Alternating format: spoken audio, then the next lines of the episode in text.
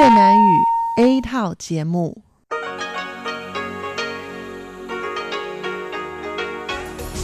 Đây là Đài Phát thanh Quốc tế Đài Loan RTI.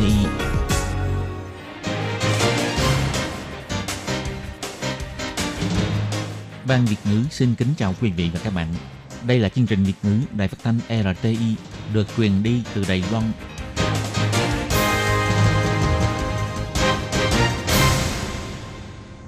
Các bạn thân mến, Hải Ly xin chào các bạn. Hôm nay thứ Bảy, ngày 7 tháng 9 năm 2019, tức ngày 9 tháng 8 âm lịch năm Kỷ Hợi. Sau đây, Hải Ly xin chào đón các bạn đến với chương trình phát thanh của Ban Việt ngữ, Đài Phát thanh Quốc tế Đài Loan RTI với các nội dung như sau. Mở đầu là bản tin thời sự Đài Loan, bài chuyên đề. Tiếp theo là các chuyên mục Tiếng Hoa cho mỗi ngày, theo dòng thời sự và chuyên mục Thế hệ trẻ Đài Loan. Mở đầu cho chương trình hôm nay là bản tin thời sự Đài Loan. Và trước hết, mời các bạn đến với phần tin tóm lược. Theo trưởng văn phòng đại diện Kinh tế Văn hóa Đài Bắc tại San Francisco, chính sách hướng Nam mới và chiến lược Ấn Độ Dương-Thái Bình Dương là hỗ trợ cho nhau. Hãng xe taxi có sự đổi mới về phục vụ giành được sự ủng hộ của Tổng thống. Động thổ tái xây dựng loạt nhà ở cũ có nguy cơ ở Bản Kiều, trường hợp đầu tiên trên toàn quốc được phê chuẩn tái xây dựng. Vấn đề bắt buộc phải đối mặt, toàn Đài Loan có 280.000 người bị mất trí nhớ. Công ty bóng đèn phích nước Rạng Đông cháy lớn gây rò rỉ thủy ngân, binh chủng hóa học vào cuộc. Trường hợp thứ 3 tại Mỹ mắc bệnh phổi tử vong nghi do hút thuốc lá điện tử. Các bạn thân mến, và bây giờ Hải Ly xin mời các bạn đến với nội dung chi tiết của bản tin thời sự Đài Loan hôm nay. Trong bài diễn thuyết tại câu lạc bộ Rotary vào ngày 6 tháng 9, trưởng văn phòng đại diện Kinh tế Văn hóa Đài Bắc tại San Francisco Mã Trung Lân chỉ ra rằng trong chiến lược Ấn Độ Dương-Thái Bình Dương tự do và mở cửa do Mỹ đề xướng, Đài Loan là đối tác tốt nhất. Chính sách hướng Nam mới và chiến lược Ấn Độ Dương-Thái Bình Dương là hỗ trợ cho nhau. Địa điểm diễn thuyết là tại câu lạc bộ Rotary San Mateo tại San Francisco, Mỹ. Ông Mã Trung Lân đã diễn thuyết cho gần 100 thành viên của câu lạc bộ này về chủ đề vai trò của Đài Loan tại khu vực Ấn Độ Dương-Thái Bình Dương và mối quan hệ đối tác Đài-Mỹ. Hội nghị thường niên của câu lạc bộ Rotary quốc tế sẽ được tổ chức tại Đài Bắc vào năm 2021, khi tiếp đón phái đoàn của câu lạc bộ Rotary quốc tế tại Đài Bắc vào tháng trước. Tổng thống Thái Văn bày tỏ chào mừng hơn 40.000 hội viên của Rotary đến từ hơn 100 quốc gia tới thăm Đài Loan. Ông Mã Trung Lân cũng bày tỏ Đài Loan rất trân trọng sự tự do dân chủ không dễ gì mới giành được, cũng sẵn sàng cùng với các quốc gia có chung lý tưởng góp phần cống hiến vì một khu vực Ấn Độ Dương-Thái Bình Dương tự do, mở cửa và phát triển. Trên cơ sở các giá trị chung của Đài Loan và Mỹ, sự dân chủ và lợi ích chung của khu vực, tháng 3 năm nay, Mỹ và Đài Loan đã thiết lập cơ chế đối thoại, tư vấn sự phát triển dân chủ khu vực Ấn Độ Dương-Thái Bình Dương. Lấy sự thỏa mãn nhu cầu và đáp ứng mong đợi của khách hàng làm động lực sáng tạo, hãng xe taxi thương hiệu hàng đầu Đài Loan Taiwan Taxi, Taiwan Taxi dốc sức vào việc khai thác sự phục vụ có tính đa dạng, dẫn đầu việc tiếp tục nâng cao chất lượng phục vụ của xe taxi Đài Loan. Để hưởng ứng kế hoạch 2.0 nâng cao chất lượng dịch vụ của ngành taxi do Tổng Công đoàn Lái xe Toàn quốc ngành Giao thông Vận tải Trung Hoa Dân Quốc phát động, vào ngày 2 tháng 9 vừa rồi, hãng taxi này đã tuyên bố bắt đầu vận hành thí điểm xe phòng dịch dành riêng cho em bé để cung cấp dịch vụ xe taxi đa dạng thân thiện dành cho các gia đình có con nhỏ. Nếu các gia đình có con nhỏ ở khu vực thành phố Đài Bắc và thành phố Tân Bắc có nhu cầu sử dụng dịch vụ xe phòng dịch đặc biệt này, chỉ cần tải ứng dụng app 55688 là có thể gọi xe.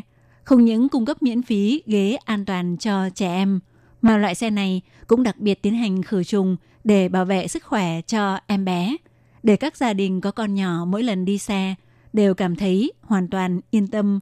Tổng thống Thái Văn Bộ trưởng Bộ Giao thông Lâm Gia Long và thị trưởng thành phố Đài Bắc Kha Văn Chiết đều có mặt để trải nghiệm loại xe taxi này, cũng dành sự ủng hộ và khẳng định đối với hãng xe Taiwan Taxi đã làm xoay chuyển kết cấu của ngành taxi truyền thống, tạo giá trị mới về phục vụ cho hãng kinh doanh xe taxi. Trong vòng 2 năm kể từ khi kế hoạch đa dạng hóa của hãng xe Taiwan Taxi được phát động cho đến nay, đã giành được tới 80% thị phần của thị trường.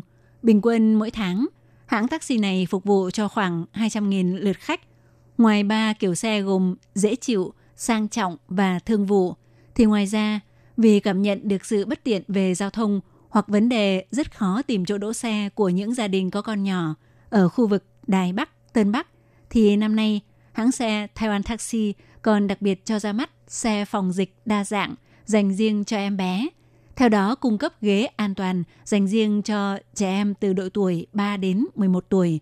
Mỗi một lần trước khi đón khách, lái xe sẽ tiến hành khử trùng môi trường trong xe một cách triệt để bằng dung dịch diệt khuẩn Acid hypochlorous, có thể loại bỏ được 99,99% các chất có hại, vi khuẩn và nhiều loại virus, cung cấp cho các em nhỏ một môi trường đảm bảo sức khỏe khi đi xe.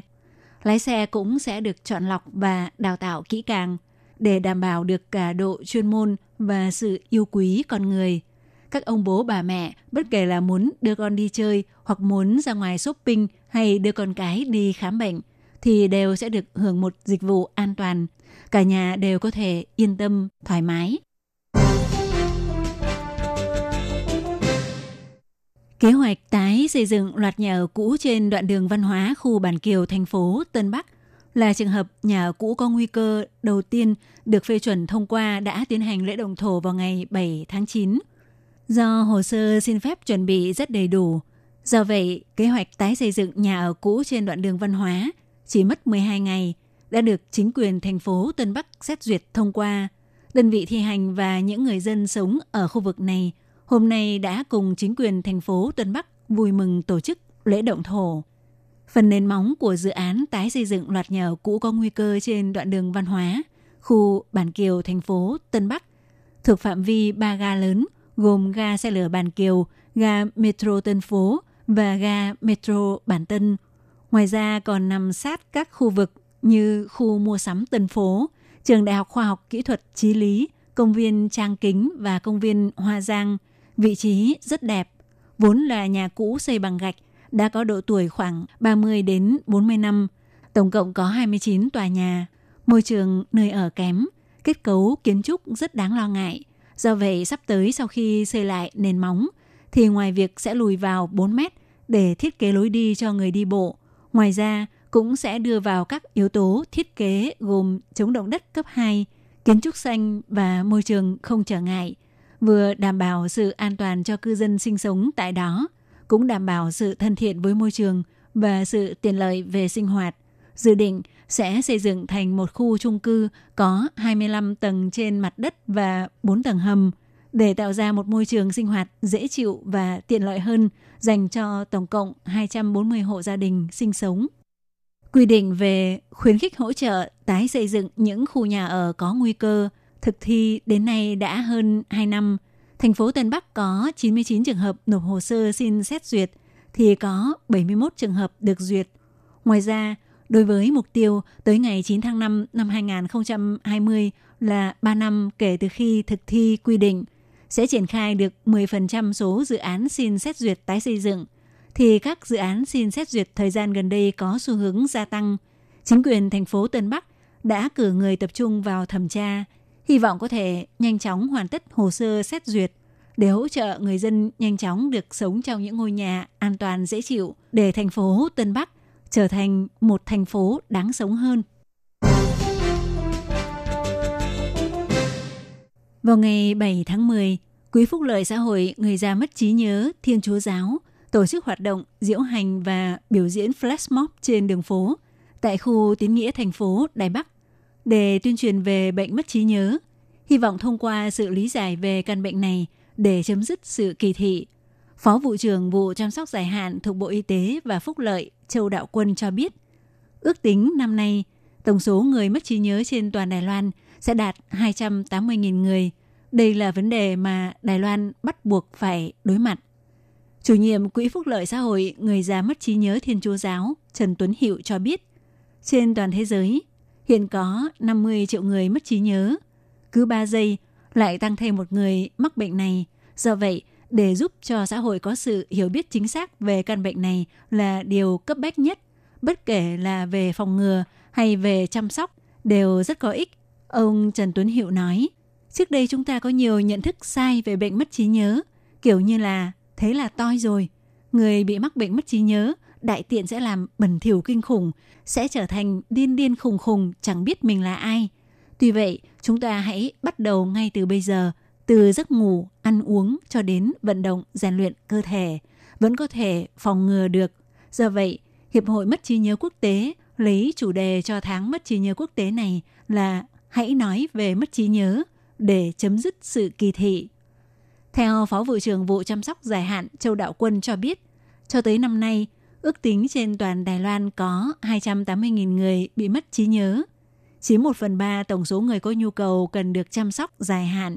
Nhưng lâu nay, mối quan tâm của Đài Loan đối với người mắc bệnh mất trí nhớ là không cao. Cũng vì vậy, gần đây chính phủ rất tích cực đẩy mạnh tuyên truyền, bởi vì bệnh mất trí nhớ là một vấn đề mà Đài Loan bắt buộc phải đối mặt.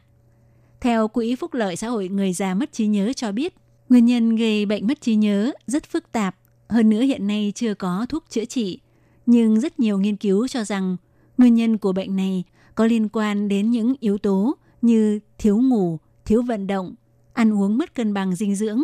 Do vậy, tổ chức này hy vọng công chúng xã hội nên có nhận thức sớm hơn về bệnh mất trí nhớ. Ngoài việc giảm bớt sự kỳ thị, cũng có thể tự phòng ngừa. Ngày 28 tháng 8, nhà máy của công ty bóng đèn phích nước Rạng Đông tại Hà Nội, Việt Nam xảy ra đám cháy lớn, làm sập khu nhà xưởng khoảng 6.000 m2. Đám cháy đã được kiểm soát sau 5 tiếng và không có người bị thương vong. Tuy nhiên, đã làm rò rỉ một lượng lớn thủy ngân gây ô nhiễm môi trường và gây ảnh hưởng đến sức khỏe người dân. Sau đám cháy, lực lượng bộ đội hóa học thuộc binh chủng hóa học Bộ Quốc phòng đã vào khu xưởng bị cháy để tiến hành khử độc. Vào ngày 6 tháng 9, các đơn vị y tế cũng tiến hành kiểm tra sức khỏe cho người dân ở khu vực lân cận trong vòng bán kính 500 mét. Có khá nhiều người tới kiểm tra sức khỏe. Có một số người có triệu chứng nặng được đội ngũ nhân viên y tế khuyên nên tới bệnh viện tuyến trên để xét nghiệm máu và nước tiểu. Theo công ty Rạng Đông cho biết, đám cháy khiến 15,1 kg thủy ngân bị rò rỉ. Nhưng theo đánh giá của Bộ Tài nguyên và Môi trường Việt Nam, lượng thủy ngân bị rò rỉ ra ngoài từ khu nhà xưởng bị cháy này là 27,2 kg. Theo kết quả kiểm nghiệm cho thấy, mẫu không khí lấy ở trong khu xưởng và trong nhà kho có hàm lượng thủy ngân vượt quá tiêu chuẩn theo quy định của Tổ chức Y tế Thế giới. Lấy mẫu kiểm tra không khí, nước thải, nước sông và chất lắng đọng ở khu vực xung quanh nhà máy bị cháy cũng cho thấy hàm lượng thủy ngân cao gấp từ 1,3 đến 6 lần so với tiêu chuẩn. Theo Bộ Tài nguyên và Môi trường Việt Nam cảnh báo, phạm vi bán kính 500 m xung quanh khu xưởng của công ty bóng đèn phích nước Rạng Đông là phạm vi nguy hiểm.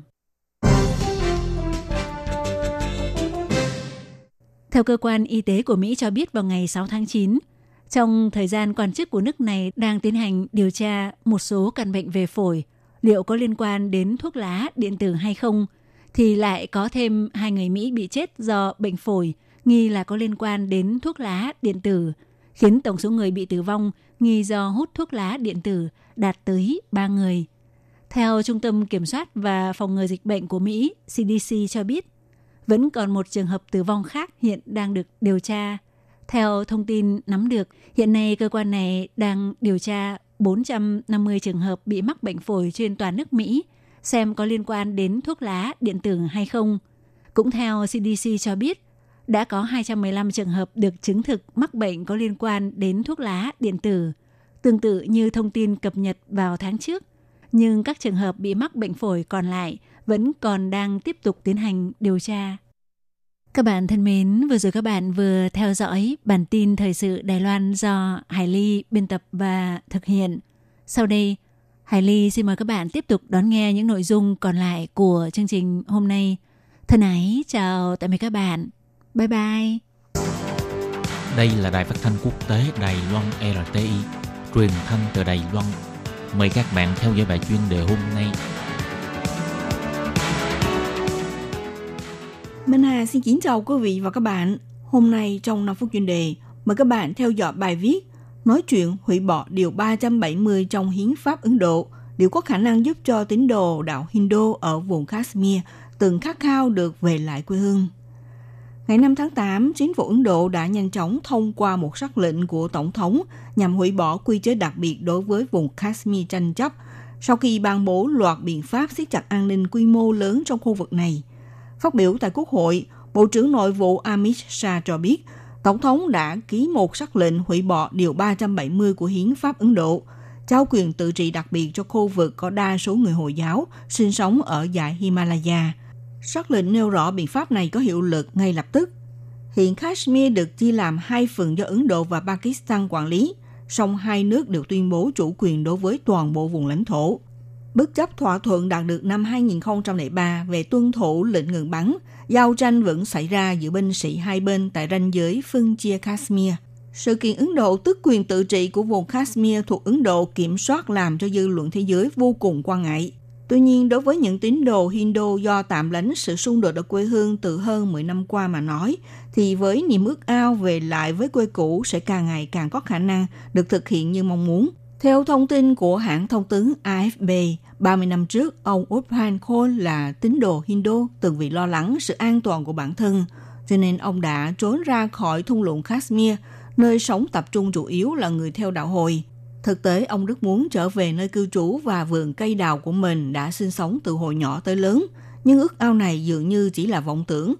Mãi tới đầu tháng 8 vừa qua, chính phủ theo phe dân tộc chủ nghĩa Hindu giáo đã tuyên bố một cách bất ngờ việc cho hủy bỏ quyền tự trị đặc biệt của hai vùng lãnh thổ Jammu và Kashmir, thì mới trở thành cơ hội giúp ông Khan, năm nay đã 67 tuổi, để bố trí con đường về lại quê cũ. Ông Khan hiện đang cư trú ở New Delhi, vừa khóc vừa nói với phóng viên AFP rằng tôi chưa bao giờ nghĩ rằng có thể thấy được ngày về trong đời mình. Cho dù người tôi đang sống ở nơi đây, nhưng lòng tôi lúc nào cũng đều hướng về Kashmir. Năm 1989, vùng Kashmir thuộc Ấn Độ kiểm soát bùng nổ cuộc nổi loạn chống lại sự quản lý của Ấn Độ. Khi đó có khoảng 200.000 tín đồ đạo Hindu trốn ra khỏi vùng thung lũng Kashmir. Ông Khan là nhà sử học nằm trong nhóm người đó. Ông Khan là nằm trong nhóm dân tộc Kashmir Bantis, sau đó được sắp xếp tái định cư tại khu vực Jammu, nằm trong cùng một tỉnh lỵ chủ yếu là vùng sống tập trung của người dân theo đạo Hindu hay còn gọi là Ấn Độ giáo. Cũng có người dân được bố trí ở các miền khác. Nhiều người đều cho rằng có thể trong suốt đời này không còn dịp trở về quê hương. Ngày 5 tháng 8, chính phủ theo phe dân tộc chủ nghĩa Hindu giáo tuyên bố hủy bỏ Điều 370 trong hiến pháp đã chấp hành 70 năm qua, tưởng chừng rằng từ đây người dân Ấn Độ đều có quyền đến vùng Kashmir, miền đất có phong cảnh đẹp như tranh vẽ để mua bán bất động sản. Đối với ông Khan thuộc tộc người Kashmir Bantis mà nói, đây là sự chuyển biến mới giúp ông về lại với quê cũ. Vào thập niên 1990, khi xảy ra cuộc xung đột bạo lực ở vùng Kashmir thuộc Ấn Độ kiểm soát, có những phần tử cấp tiến đã nhắm mục tiêu vào các tín đồ đạo Hindu từng cư trú nơi đây từ chục thế kỷ này. Căn nhà 5 tầng của ông Khan cũng bị bọn cấp tiến tới cướp của, phóng hỏa. Ông Khan cho biết, tôi sinh ra ở đó, người thân của tôi đã sống ở nơi đó từ nhiều thế hệ rồi, nhưng tôi vẫn bị yêu cầu phải chứng minh tôi là người Kashmir. Kashmir là vùng lãnh thổ nằm giữa Trung Quốc, Ấn Độ, Pakistan và biên giới Tây Tạng. Nơi đây có ngọn núi được phủ tuyết trắng, thung lũng rộng lớn và đồng bằng sa mạc, là khu vực có phong cảnh tráng lệ. Hiện nay, vùng này được phân chia thành hai khu vực thuộc quyền kiểm soát của hai quốc gia Ấn Độ và Pakistan. Sau khi Ấn Độ tuyên bố hủy bỏ Điều 370 đã tăng lên vài chục ngàn binh lính đến đây để mà tăng cường công tác bảo vệ an ninh. Tuy nhiên, chuyên gia cảnh cáo, người địa phương tin rằng chính phủ New Delhi đưa ra biện pháp cho phép tín đồ đạo Hindu di dân, qua đó để phân tán tộc người theo đạo Hồi ở Kashmir. Sau này ở địa phương rất có thể xảy ra những cuộc xung đột đẫm máu để chống lại chính phủ.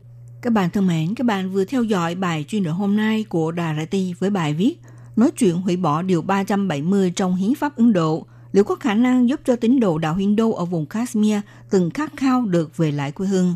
Bài viết này do Minh Hà biên tập và thực hiện. Xin cảm ơn sự theo dõi của quý vị.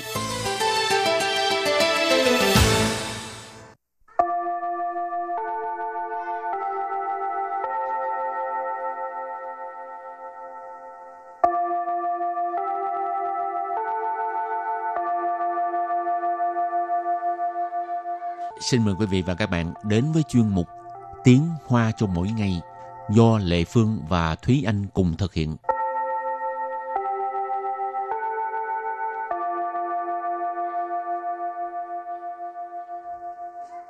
Thúy Anh và Lệ Phương xin kính chào quý vị và các bạn.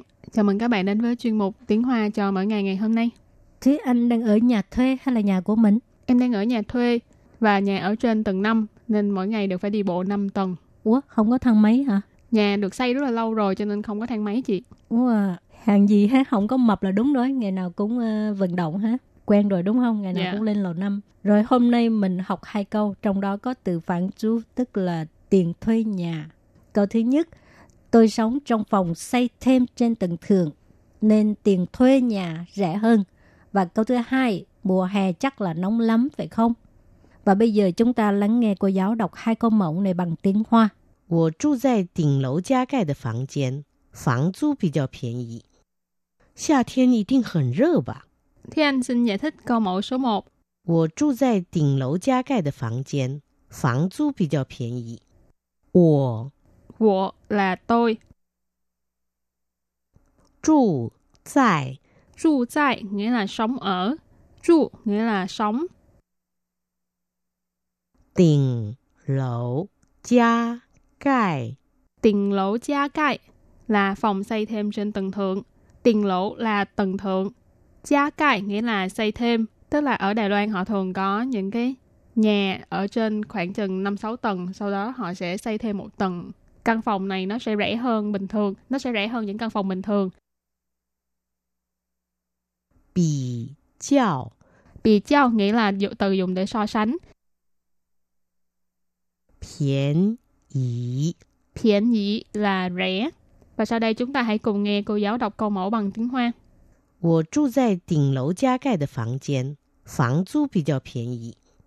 我住在顶楼加盖的房间，房租比较便宜。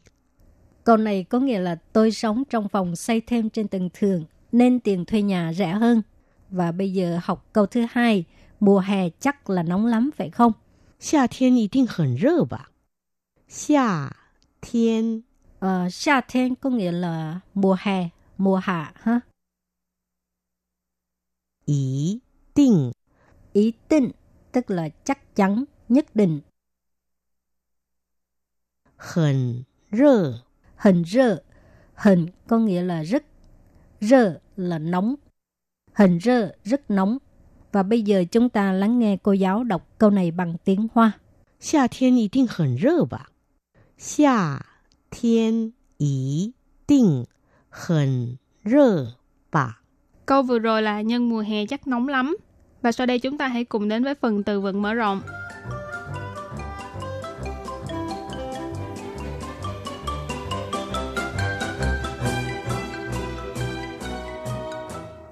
Lạnh khí nghĩa là máy lạnh.空调 điều hòa nhiệt độ. Thực ra空调với lạnh khí là một ha. Chẳng hạn như những nơi rộng rãi, văn phòng rộng hay là siêu thị đồ gì ha, thì người ta xài cái gọi là空调.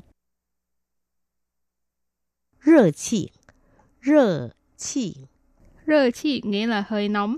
Rồi, bây giờ mình đặt câu cho các từ vựng mở rộng ha. Từ thứ nhất, lạnh xì là máy lạnh ha. Thiên xì thái rơ lợ, ta dần yê khai trở lạnh xì suy chào. Thiên xì thái rơ lợ, ta dần yê khai trở lạnh xì suy chào. Có nghĩa là trời nóng quá, anh ấy mở máy lạnh suốt đêm để ngủ.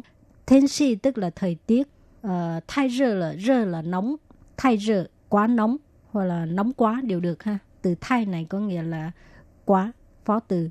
Tha trần dễ tha, đại từ nhân xưng ngôi thứ ba. Anh ấy, ông ấy, chị ấy, em ấy đều được.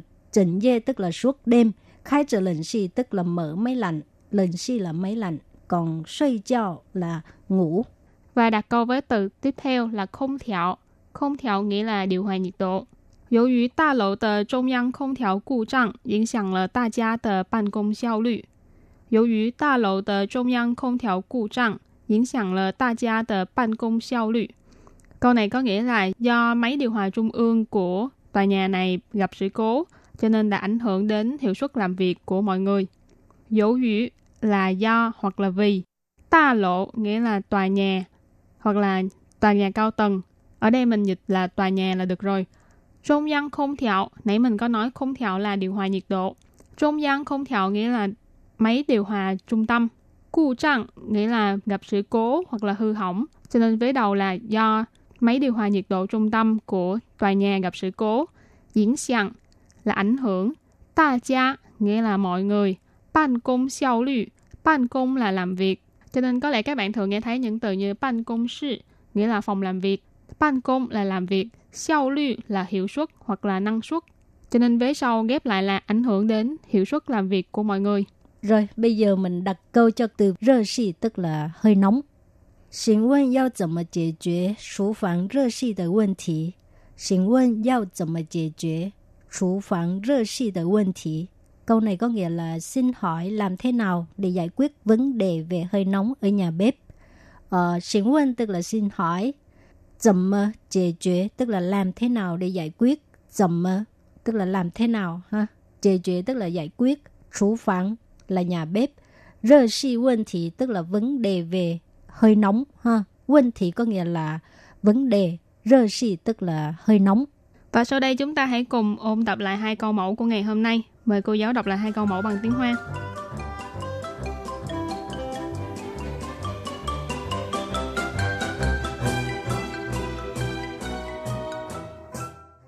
Tôi trụ tại đỉnh lầu gia gai de phòng gian, phòng租比较便宜. Tôi là tôi. 住在 nghĩa là sống ở. 住 nghĩa là sống. 顶楼加盖 là phòng xây thêm trên tầng thượng. 顶楼 là tầng thượng. 加盖 nghĩa là xây thêm. Tức là ở Đài Loan họ thường có những cái nhà ở trên khoảng chừng 5-6 tầng. Sau đó họ sẽ xây thêm một tầng. Căn phòng này nó sẽ rẻ hơn bình thường. Nó sẽ rẻ hơn những căn phòng bình thường. 比较 nghĩa là từ dùng để so sánh. 便宜 là rẻ. Và sau đây chúng ta hãy cùng nghe cô giáo đọc câu mẫu bằng tiếng Hoa. 我住在顶楼加盖的房间，房租比较便宜. 我住在顶楼加盖的房间。 房租比较便宜. Câu này có nghĩa là tôi sống trong phòng xây thêm trên tầng thượng nên tiền thuê nhà rẻ hơn. Và bây giờ học câu thứ hai. Mùa hè chắc là nóng lắm phải không? 夏天一定很热吧? 夏天 夏天 có nghĩa là mùa hè, mùa hạ ha. 一定 一定 tức là chắc chắn, nhất định. Hẳn rơ. Hẳn có nghĩa là rất. Rơ là nóng. Hẳn rơ rất nóng. Và bây giờ chúng ta lắng nghe cô giáo đọc câu này bằng tiếng Hoa. 夏天一定很热吧? 夏天一定很热吧? Câu vừa rồi là nhân mùa hè chắc nóng lắm.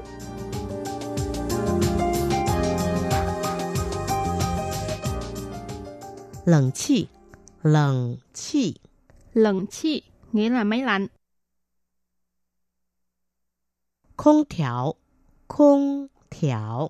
Không thảo điều hòa nhiệt độ.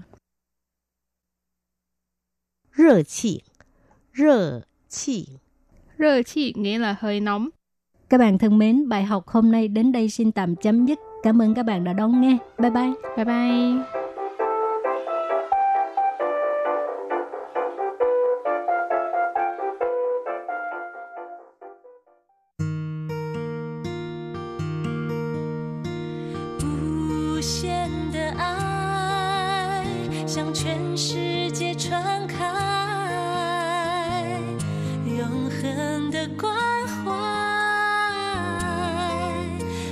自台湾之音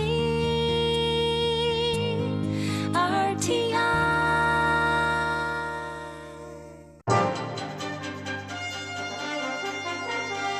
Quý vị đang đón nghe chương trình Việt ngữ Đài RTI truyền thanh từ Đài Loan.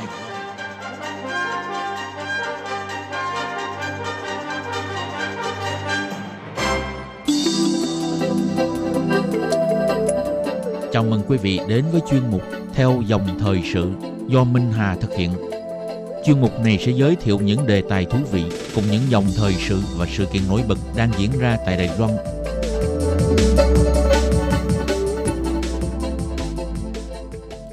Minh Hà xin kính chào quý vị và các bạn. Các bạn thân mến, ngày 8 tháng 8 năm 2009, cơn bão Morakot đã gây tàn phá nặng nề vùng Trung Nam Bộ Đài Loan. Nhất là ngôi làng Tiểu Lâm ở Cao Hùng đã bị chôn vùi dưới hàng tấn bùn đất và gạch đá, cướp đi sinh mạng của ít nhất 400 người và gây thiệt hại hơn 2 tỷ đô la Mỹ. Đây là lần đầu tiên Đài Loan hứng chịu thiên tai mang tính phức hợp. 10 năm qua đi, vì sự thiệt hại nặng nề do thiên tai đã làm xoay chuyển tư duy phòng chống thiên tai và cứu nạn của chính phủ, cũng như đối với nhiều tổ chức xã hội dân sự. Việc xây dựng một hệ thống phòng chống thiên tai có tính cách tích hợp, ứng dụng công nghệ số hóa và thuận theo thiên nhiên trở thành là trọng điểm chính trong chương trình phòng chống thiên tai và cứu nạn của chính phủ. Tuy nhiên, đứng trước hiện tượng thời tiết cực đoan, trong chương trình tăng cường bảo vệ đất đai, tài nguyên và môi trường bền vững chưa thực hiện một cách hoàn hảo thì vẫn phải tiếp tục cầu tiến mới có thể đảm bảo an toàn cho tính mệnh và tài sản của dân chúng. Năm nay, nhân dịp kỷ niệm 10 năm thảm họa gây ra của cơn bão Morakot, Chi cục Đài Nam của Cục Bảo tồn Thổ nhưỡng thuộc Ủy ban Nông nghiệp Đài Loan đặc biệt tổ chức buổi hội thảo kỷ niệm 10 năm sự kiện thiệt hại của bão Morakot, nhìn lại và triển vọng.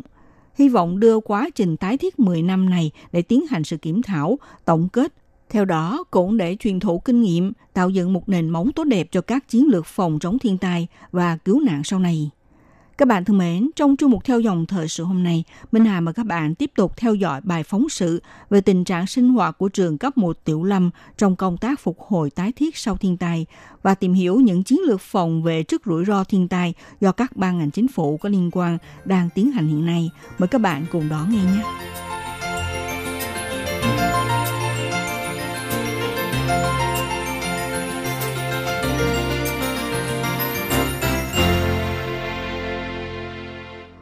Trong ngôi làng Tiểu Lâm, đối với dân làng mà nói, trường cấp 1 Tiểu Lâm luôn được coi như một mái ấm gia đình, như một dấu ấn quan trọng trong lòng của cư dân.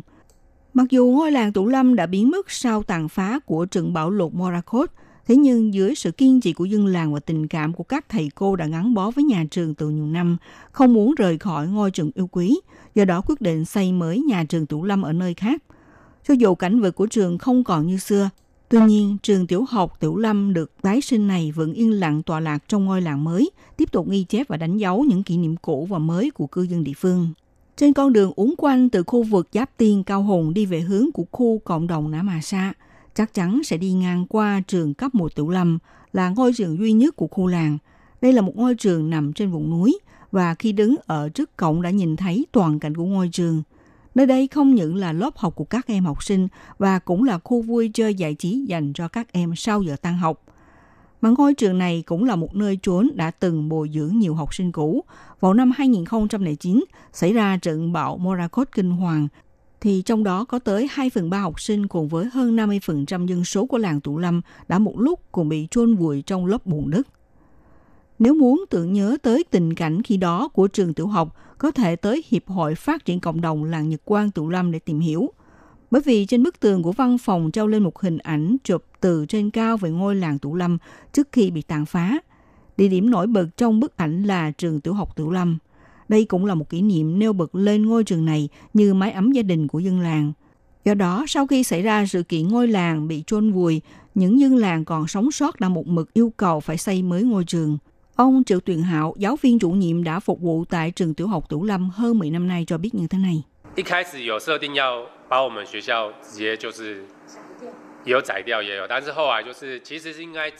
Ban đầu có lập kế hoạch cắt giảm đi nhà trường của chúng tôi, nhưng sau này các bậc phụ huynh ở địa phương nhận thấy nếu như không để một ngôi trường làm tâm điểm của làng, như vậy thì người dân ở đây sẽ bắt đầu tan rã và di tản đi nơi khác.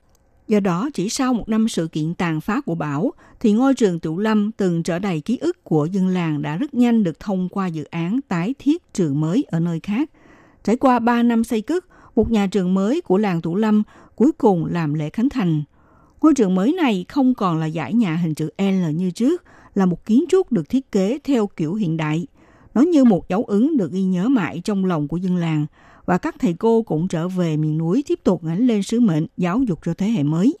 Ngôi trường Tiểu Lâm tái sinh không những đóng vai trò như một nơi trốn nổi bật của làng Tiểu Lâm, các thầy cô trong trường cũng trở thành đối tượng quan trọng để cho cộng đồng đến đây để mà giải bày cảm xúc, nói lên tâm tư và phục vụ tư vấn. Ngoài ra, các thầy cô cũng tích cực đưa vào văn hóa dân tộc vào trong chương trình học tập của các em, sắp xếp các lớp học về vũ đạo, ca dao cổ truyền, nghệ thuật, theo chữ thập v.v. là những môn học dân tộc giúp đỡ thế hệ mai sau tìm hiểu nguồn gốc văn hóa của mình.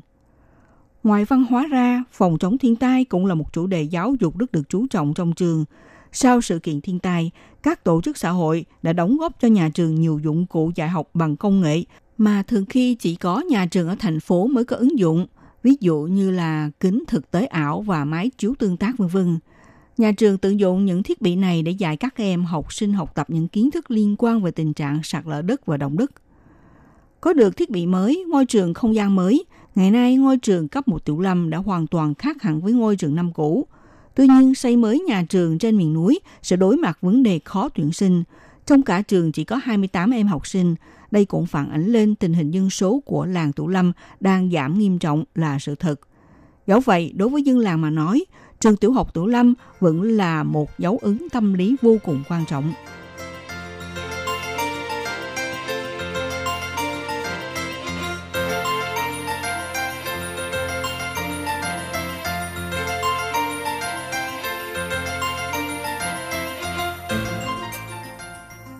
Các bạn thân mến, các bạn đang theo dõi chương mục Theo dòng thời sự của Đài Phát thanh RT do Minh Hà thực hiện. Trong suốt chặng đường 10 năm tái thiết, cư dân rất vất vả, chính phủ cũng rất cố gắng. Ngoài việc sắp xếp chỗ ở cho cư dân, tái thiết cộng đồng, trấn hưng các ngành nghề, trận bão mang lại cho Đài Loan một ảnh hưởng và thiệt hại lớn nhất trong vòng nửa thế kỷ qua, cũng làm xoay chuyển triệt để tư duy phòng chống thiên tai và cứu nạn của hòn đảo này. Theo Phó Giám đốc Sở Thủy lợi Bộ Kinh tế Vương Nghệ Phong cho biết, vì cơn bão Morakot để định nghĩa lại cái gọi là lũ lụt quy mô, bởi vì họ chưa bao giờ nghĩ rằng vì một trận bão có thể dẫn tới sự kiện chôn vùi ngôi làng Tiểu Lâm, gây thiệt hại về người và của trên lãnh thổ Đài Loan. Hơn nữa, trong quá trình xảy ra ngập lụt, làm cho hệ thống duy trì cuộc sống bị dừng lại trong một thời gian vô cùng lâu dài. Với phạm vi ảnh hưởng to lớn như thế, cũng vượt quá sự tưởng tượng của họ, gần như mang lại tai nạn lần thứ hai cho cư dân. Tất cả việc này đã làm thay đổi tư duy và chính sách phòng chống thiên tai và cứu nạn của các ban ngành của chính phủ từng thực hiện trước kia. Xưa kia thì thường có lối nghĩ là con người sẽ chiến thắng trước thiên tai ập tới. Sau cơn bão Morakot, thuận theo tự nhiên trở thành sự đồng thuận chung của mọi người. Trong cả một hệ thống cứu nạn sẽ lấy việc lánh nạn, tạm lánh làm tiền đề suy nghĩ, tích hợp các lĩnh vực có liên quan, xây dựng một hệ thống tìm kiếm giải cứu lũ lụt cho đất nước. Ông Vương Nghệ Phong cho biết như thế này.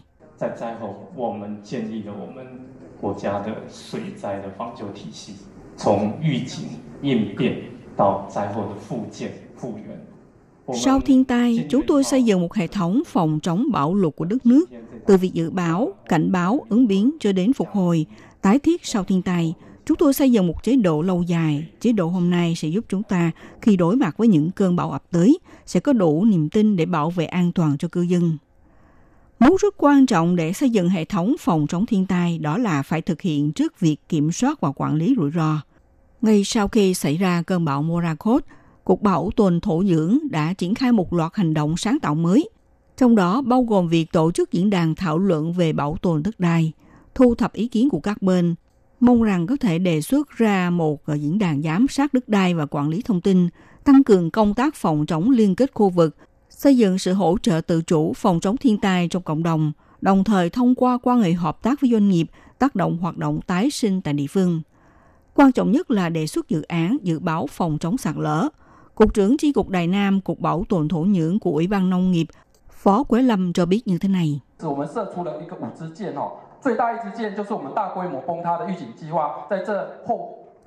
Chúng tôi bắn ra 5 mũi tên lớn nhất là dự án dự báo sạt lở đất quy mô.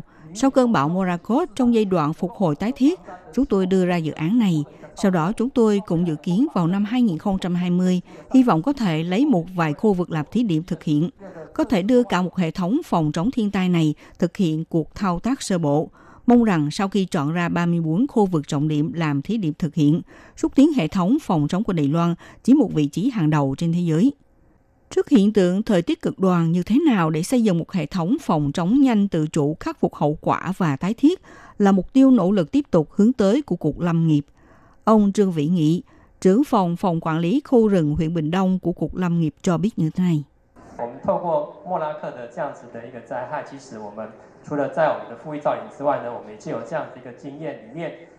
Chúng tôi rút kinh nghiệm từ những thiệt hại của cơn bão Morakot. Ngoài việc tiến hành chương trình nuôi trồng rừng cây bảo tồn thổ nhưỡng, chúng tôi cũng muốn từ quá trình này tiến hành cuộc khảo sát tình hình ẩn tiềm của vùng đất sạt lở, cách xử lý theo quy định thao tác chuẩn đối với hộ đập trắng, xúc tiến kỹ thuật phòng chống sạt lở đất ở các khu rừng quốc hữu và giảm xuống thiệt hại. Vận dụng công nghệ số hóa vào công tác phòng chống thiên tai cũng là sự thay đổi rõ rệt sau tái thiết. Hy vọng thông qua sức mạnh của công nghệ giúp cho chương trình phòng chống dễ tiến hành và được thực hiện một cách chính xác hơn nữa. Ngoài việc thành lập Trung tâm Công nghệ Phòng chống thiên tai quốc gia, tiếp tục tăng cường nghiên cứu phát triển, tăng nhanh tốc độ thực hiện. Công ty Điện lực Đài Loan cũng bắt đầu tận dụng phương tiện bay không người lái, mạng lưới vạn vật kết nối Internet, dữ liệu lớn và trí tuệ nhân tạo AI để giúp đỡ nhân viên kỹ thuật khảo sát tai nạn thiên nhiên. Cục Bảo tồn Thổ nhưỡng cũng thiết lập trạm quan trắc sạt lở đất dạng di động, đồng thời thành lập mạng lưới về chính sách phòng chống thiên tai bằng công nghệ trí tuệ nhân tạo, nhanh chóng ứng phó những thiệt hại có thể do thiên tai gây ra. Trước tiên thì áp dụng những biện pháp cần thiết. Hệ thống mạng lưới này đã được trao giải thưởng Kỹ thuật Thông tin Địa lý sáng tạo năm 2019 của thế giới. Sở Thủy lợi của Bộ Kinh tế cũng thành lập một hệ thống dự báo ngập lụt, thông qua máy cảm biến và phối hợp camera giám sát cung cấp thông tin dự báo về tình trạng ngập lụt ở địa phương.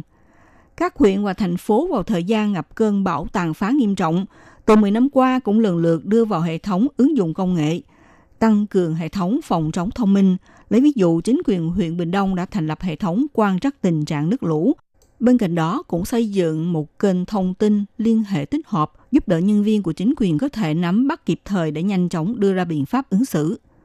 Chính quyền thành phố Đài Nam cũng tận dụng công nghệ của mạng lưới vạn vật kết nối Internet, xây dựng dự án mạng thông tin phòng chống thiên tai thông minh, giám sát toàn diện tình hình nước lũ, tích hợp các thông tin dự báo, cảnh giác về tình hình sạt lở đất ẩn tiềm ở các dòng sông, cung cấp cho người dân ứng dụng app để mà tải xuống thông tin, kêu gọi mọi người hãy tự chủ phòng chống thiên tai, giảm xuống sự thiệt hại. Sau cơn bão Morakot, chính phủ Đài Loan đã tích cực nâng cao khả năng phòng chống thiên tai. Tuy nhiên, đứng trước hiện tượng nóng ẩm toàn cầu và thời tiết cực đoan, nhất là trong thời gian ngắn tạm đã đổ xuống những cơn mưa lớn, ngày đe dọa tới tính mạng và tài sản của dân chúng, cũng khiến cho công tác phòng chống thiên tai ở Đài Loan vẫn đối mặt nhiều thách thức. Triển vọng tương lai, Đài Loan vẫn sẽ nỗ lực đối mặt với từng thách thức do thiên tai gây ra. Sự tăng cường và bảo vệ bền vững đất đai, chú trọng sự an toàn của đất đai và thực hiện quản lý chu toàn mới có thể vượt qua những đợt nguy cơ tác động từ thiên tai.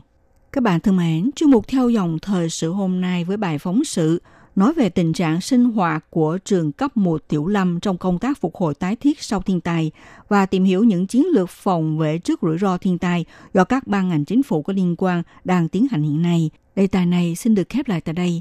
Minh Hà xin kính chào tạm các bạn và hẹn gặp lại các bạn cũng trên làn sóng này vào buổi phát kỳ sau.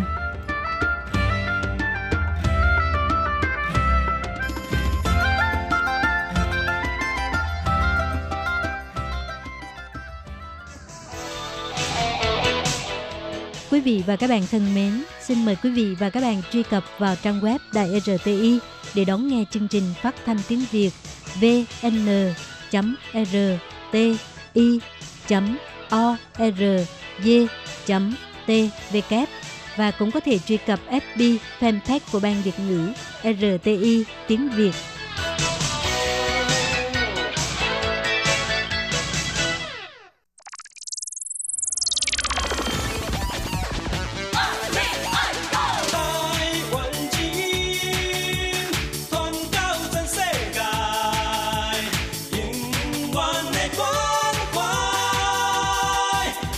Quý vị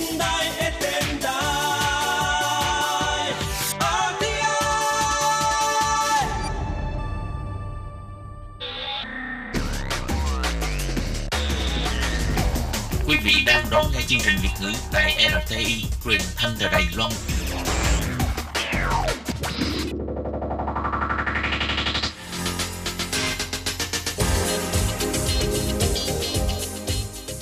Chào mừng các bạn đến với chuyên mục Thế hệ trẻ Đài Loan do Tường Vi thực hiện.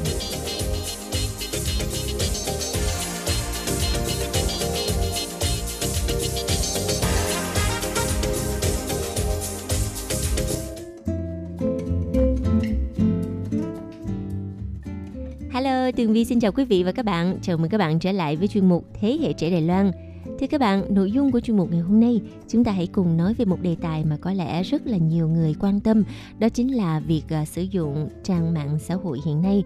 Nó giống như là bữa cơm hàng ngày của chúng ta vậy. Từ đó thì đã hình thành nên một căn bệnh gọi là bệnh nghiện mạng xã hội trong giới trẻ. Vậy thì bạn có phải là thành viên trong cộng đồng nghiện mạng xã hội hay không? Và căn bệnh này rốt cuộc là như thế nào? Xin mời các bạn cùng lắng nghe nội dung của chuyên mục ngày hôm nay nhé. Mở đầu cho chuyên mục ngày hôm nay thì Tường Vi muốn đặt một câu hỏi với các bạn là các bạn có đang sử dụng mạng Facebook hay là Instagram hay là Twitter hay không?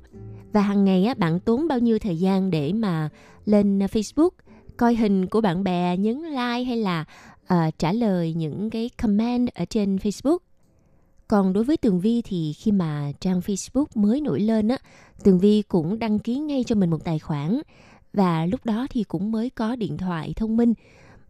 Nhớ là hồi xưa ha, cứ sáng thức dậy là Tường Vi mở điện thoại ra liền và coi là Facebook ngày hôm nay bạn bè mình có hình gì mới không để mình nhấn like hay là mình comment tương tác với bạn bè.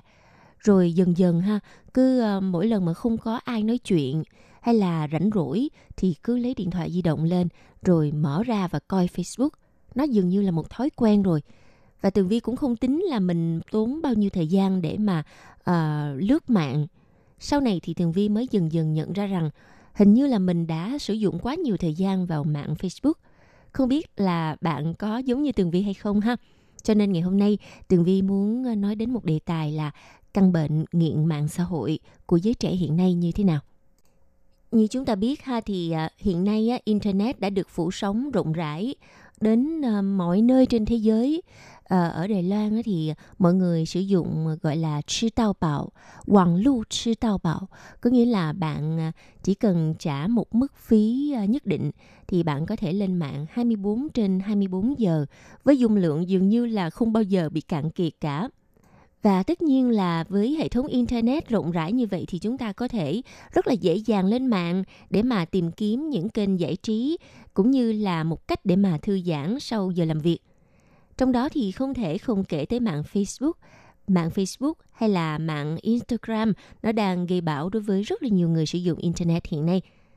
Và Facebook thì như trước kia Tường Vi đã từng giới thiệu với các bạn, thực chất chỉ là một kênh giao lưu, trò chuyện giữa mọi người với nhau.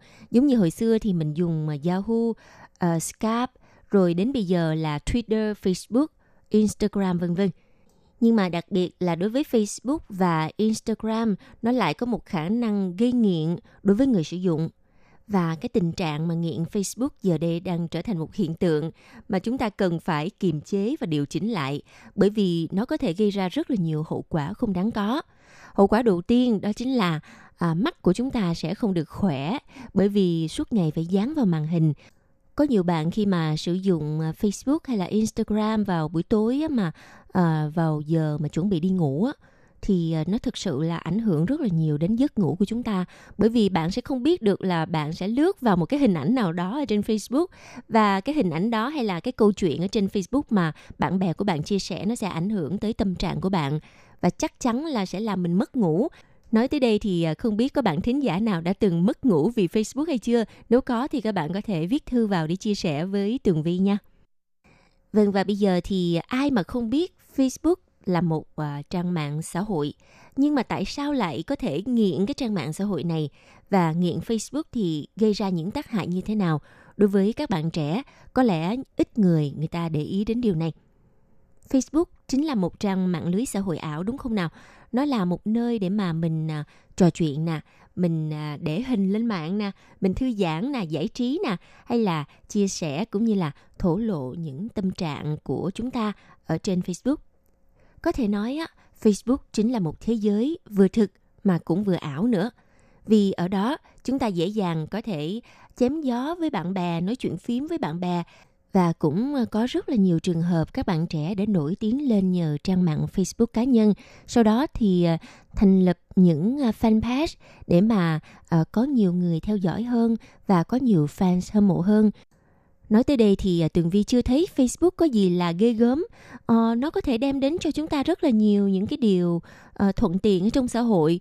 Như là bạn chỉ cần thông qua Facebook là có thể biết được tình hình của bạn bè mình hiện đang làm gì, ở đâu, dạo này ra sao. Rồi như lúc nãy Tường Vi có đề cập tới là có khả năng chúng ta sẽ nổi tiếng nhờ trang mạng Facebook. Và nhìn chung thì Facebook là một hình thức giải trí phải không nào? Nó là nơi mà giúp cho nhiều người có thể thư giãn sau những căng thẳng mệt mỏi trong cuộc sống.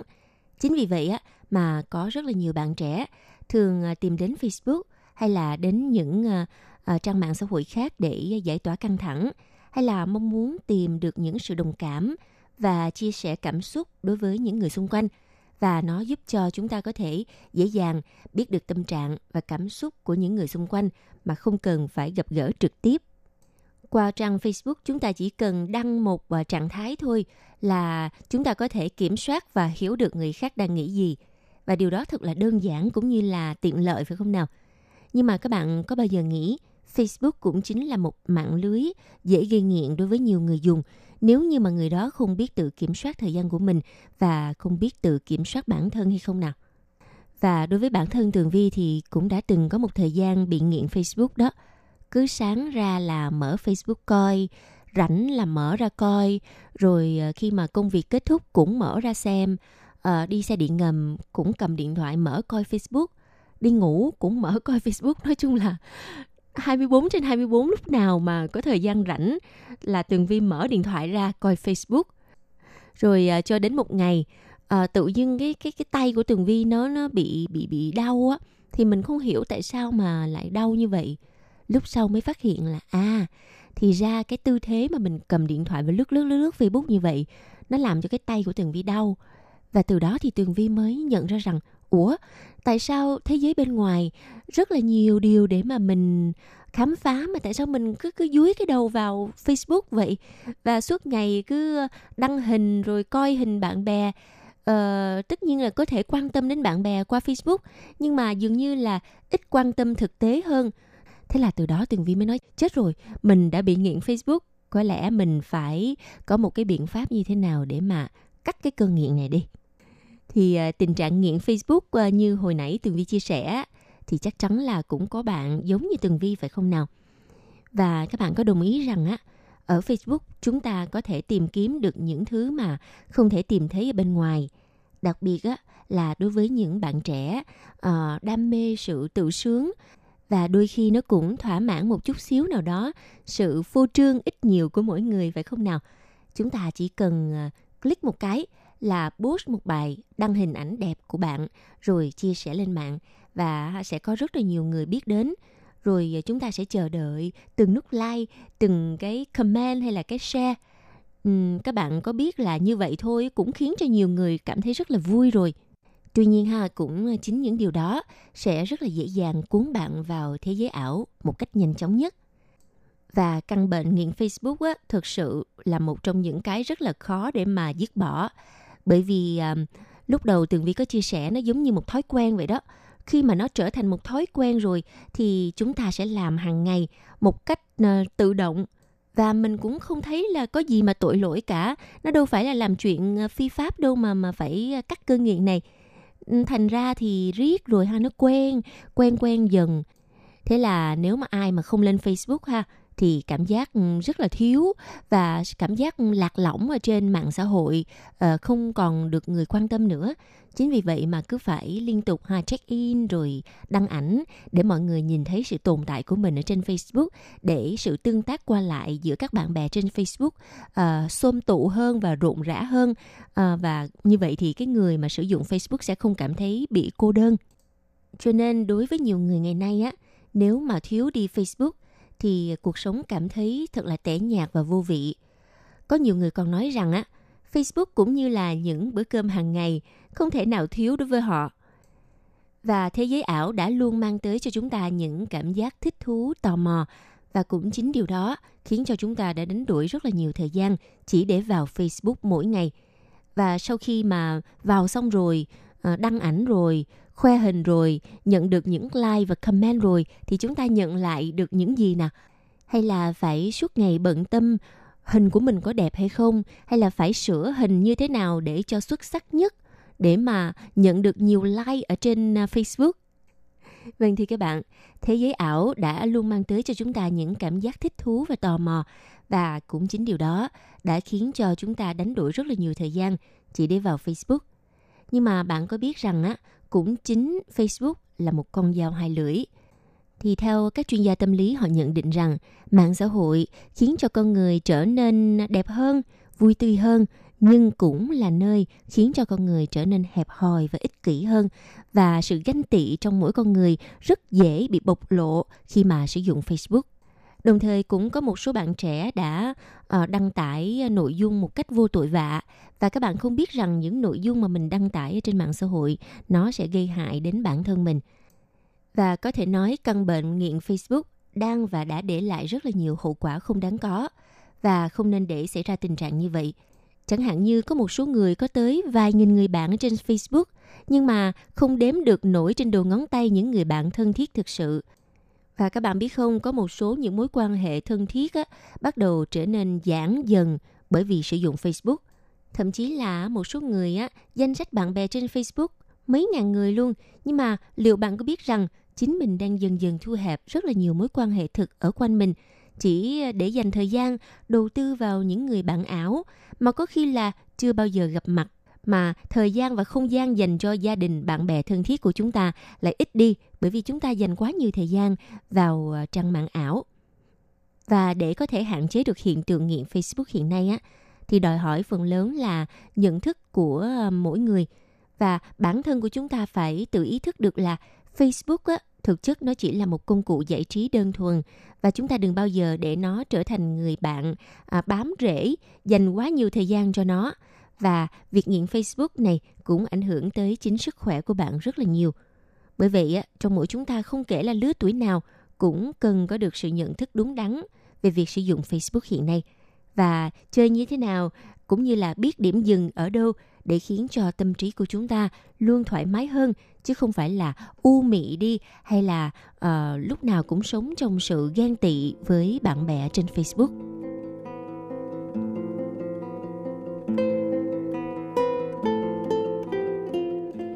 Vâng, thì các bạn, hy vọng rằng nội dung ngày hôm nay có thể giúp cho một số người hiện đang là tín đồ của mạng xã hội ảo Facebook nhìn nhận lại cách thức sử dụng và thời gian dành cho trang mạng ảo này liệu là có phù hợp hay chưa. Nếu như mà bạn nhận định rằng mình đã dùng quá nhiều thời gian cho nó thì mình điều chỉnh lại một chút xíu. Thực ra thì việc cắt cơn nghiện Facebook không phải là một điều quá khó khăn, mà cái khó ở đây là bạn có muốn thực hiện nó hay không thôi. Và Tường Vi mong rằng chúng ta hãy dùng lý trí để sử dụng trang mạng Facebook, để ý nghĩa của nó chỉ tồn tại ở cái gọi là một kênh giải trí, chứ không phải là nơi để mà chúng ta đầu tư hết tất cả tuổi thanh xuân của mình vào. Bởi vì thế giới bên ngoài vẫn còn rất nhiều điều thú vị chờ chúng ta khám phá. Và chuyên mục Thế hệ trẻ Đài Loan ngày hôm nay xin tạm dừng tại đây. Cảm ơn sự chú ý lắng nghe của các bạn. Hẹn gặp lại trong chuyên mục tuần sau cũng vào giờ này nha. Bye! Quý vị và các bạn thân mến, sau đây là email của Ban Việt ngữ ctv@rti.org.tvk, hộp thư truyền thống của Ban Việt ngữ Việt Nam Miss, PO Box 123-199, Taipei 11199. Còn thính giả ở Việt Nam xin gửi đến hộp thư số 104 Hà Nội, Việt Nam.